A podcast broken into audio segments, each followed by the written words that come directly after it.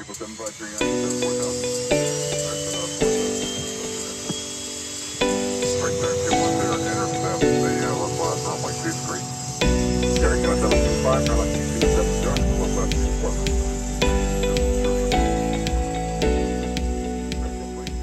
Hey everyone, it's Ryan here with Cardinal Aviation. Welcome to episode 8 of the audio briefings. The date today is March 22nd, 2020. And while today's episode was meant to be all about IFR clearances with VFR restrictions, I just thought we uh, owed it to our industry just to take a moment to talk about how this coronavirus situation is impacting uh, the pilots, the air traffic controllers, the air, airline staff, and many of the other service providers that we rely on to keep air travel safe and, and moving. So last Thursday, March 12th, I landed in uh, Cabo San Lucas, Mexico with my family for what was supposed to be a two week vacation. About two hours after we landed, before we even got to the hotel, uh, we got an advisory from the Canadian government advising that everybody should return to Canada and nobody should leave the country because of this coronavirus pandemic. So, needless to say, we spent a week in Mexico. Uh, yeah, it was nice to be in the sun, but it wasn't much of a vacation as we were following everything that was going on and keeping in touch with all of our industry colleagues to see how this was impacting them. Uh, last night we returned to Canada, and it was one of those things I, I don't think I'll ever forget. If we rewind uh, 19 years, I think we all remember exactly where we were standing uh, around 9 a.m. on September 11th. Well, yesterday was kind of one of those moments as well as we got on the airplane and the uh, flight crew, it was just different. And, and I applaud the flight crew uh, of our flight for one coming to work to get Canadians back home but also just in the professionalism and, and how they conducted themselves. And, and, things were noticeably different. Arriving in Vancouver, uh, the international departure gates, there was not one person in there, and it was something I've never seen before. And was just really a reality check on, on the gravity of the situation that we're facing. Over the last couple days, I've been speaking to several of our coaches that uh, do fly for the airlines and and rely on air travel to make a living, and to several other industry friends and colleagues. And the impact of this is astounding. Just a couple of anecdotes. Uh, one of our coaches flies for Air Transat, and effective April 1st, I believe it is, uh, all of their 900 plus pilots uh, are essentially on layoff. Uh, the same goes for, for Sunwing Airlines. Uh, they've got over 900 pilots, I believe it's 470 pilots actually, that are going to be uh, parked for the time being. Uh, yet they're still spending the next week or so uh, doing repatriation flights to get Canadians back home from sun destinations. Uh, WestJet, I was talking to a friend of mine who happened to be the first officer on my flight home uh, last night, uh, was telling me that their pilots collectively have taken a cut of 40 to 60% off of their flying for the next few months. And that is in order to save the jobs of over 900 WestJet pilots. So uh, the team of them came together to voluntarily take a cut in pay and hours for the next couple months so that they could save the the jobs of of their coworkers. And, and that's something that's definitely to be applauded. And just an example of how when when things happen this industry really pulls together to to look out for one another Another example of the impact of this is Porter Airlines, which operates Dash 8 Q400s out of Toronto City Center Airport. I was talking to a friend there, and by the sounds of it, uh, starting April 1st, they are more or less shutting down operations as with the mass cancellations uh, due to the isolation measures taken to try and keep this virus under control. Uh, I, I don't not 100% certain on the validity of this number, but it was something like there are only 26 seats reserved system wide for the, the month of April now. So they're going to be uh, parking airplanes for a few months to try and get this thing under control.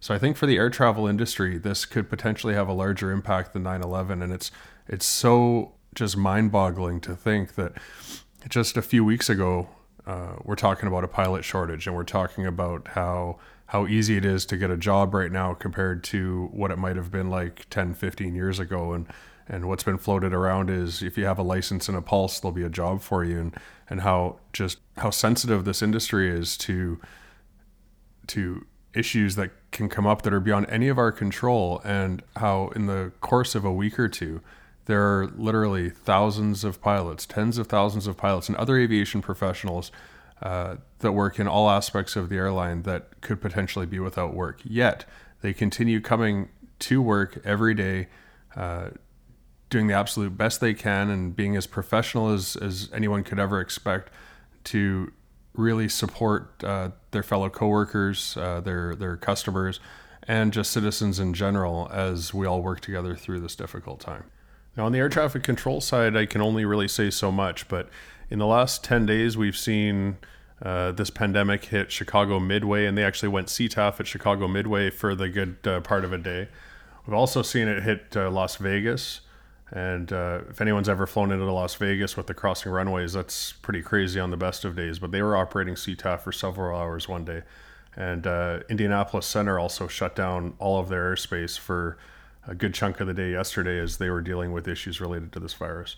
On the Canadian side, again, there's only so much I can say, but what I what I will tell you is that NAV Canada and uh, CATCA, the Canadian Air Traffic Controllers Association, has tackled this thing head on and are really working well together to put aggressive measures in place into how we operate, how we staff, and how we schedule to really mitigate uh, exposure and minimize the interaction that our staff has with one another in an effort to keep uh, air traffic moving, to keep employees healthy, and uh, to minimize the impact that this could have uh, on our sector of the aviation industry. Cardinal Aviation, we've had to, to make a few tough decisions, and for the time being, we're going to suspend all in aircraft and in person coaching.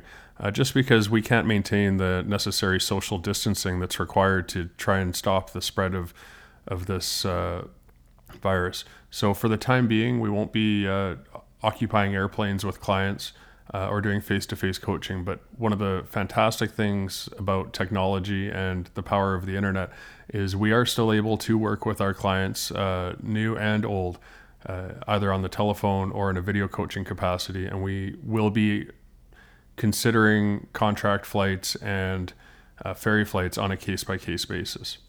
So for the time being I mean, it's really up to you and up to your school, but I'd, I'd seriously think twice about uh, getting in an airplane right now with somebody who isn't a direct family member if it isn't critical uh, for, for example, moving supplies or medical professionals or just or critical for the for the preservation of life. I just really take a break here, and I know it, it really sucks to to have a wrench thrown into your flight training and your continuity, but there are other ways that you can uh, stay on top of your flight training uh, and your flying in general and stay sharp uh, during a time where we really do all need to just stay on the ground, keep our distance. And some of those things you could do is, you know, catch up on your logbook. Go ahead and find your favorite aviation podcast or YouTube channel and, and walk, watch some back episodes.